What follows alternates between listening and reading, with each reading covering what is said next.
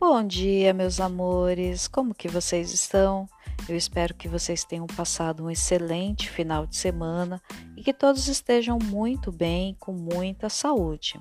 A nossa semana está se iniciando e hoje teremos uma atividade um pouquinho diferente. Domingo será o Dia das Mães. E que tal se a gente homenagear a nossa mãe querida com um mural de fotos?